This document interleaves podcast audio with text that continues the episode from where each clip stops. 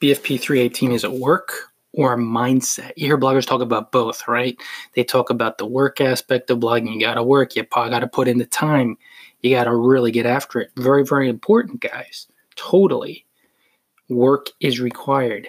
But before the freaking work, you have to focus heavily on your mindset because how you think and feel determines how you work, and how you work determines the specific results you get. Now, how you work means how you feel while you work.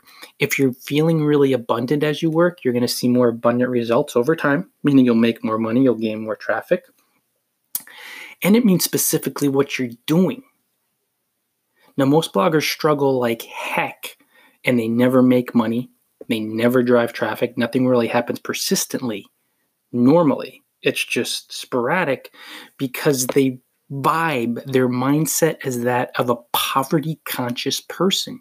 They think, feel, and act like a poor person. It's like when somebody comes across my blog and they say, Hey, Ryan, uh, I want to sponsor post on your blog for five bucks. Or I, I quote my price and they say, That's way too expensive and I want to pay five bucks. And I'm like, no. And like, how about a lovely link exchange? No, I have 50,000 plus links to my blog. Most, a number of the most famous sites on earth have linked to me.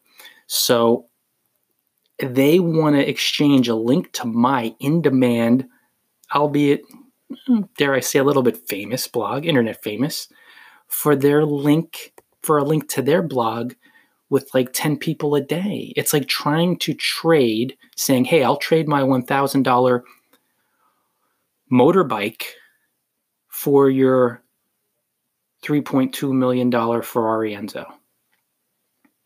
See how stupid that sounds? But when you are thinking like a poor person, you act and blog like a poor person.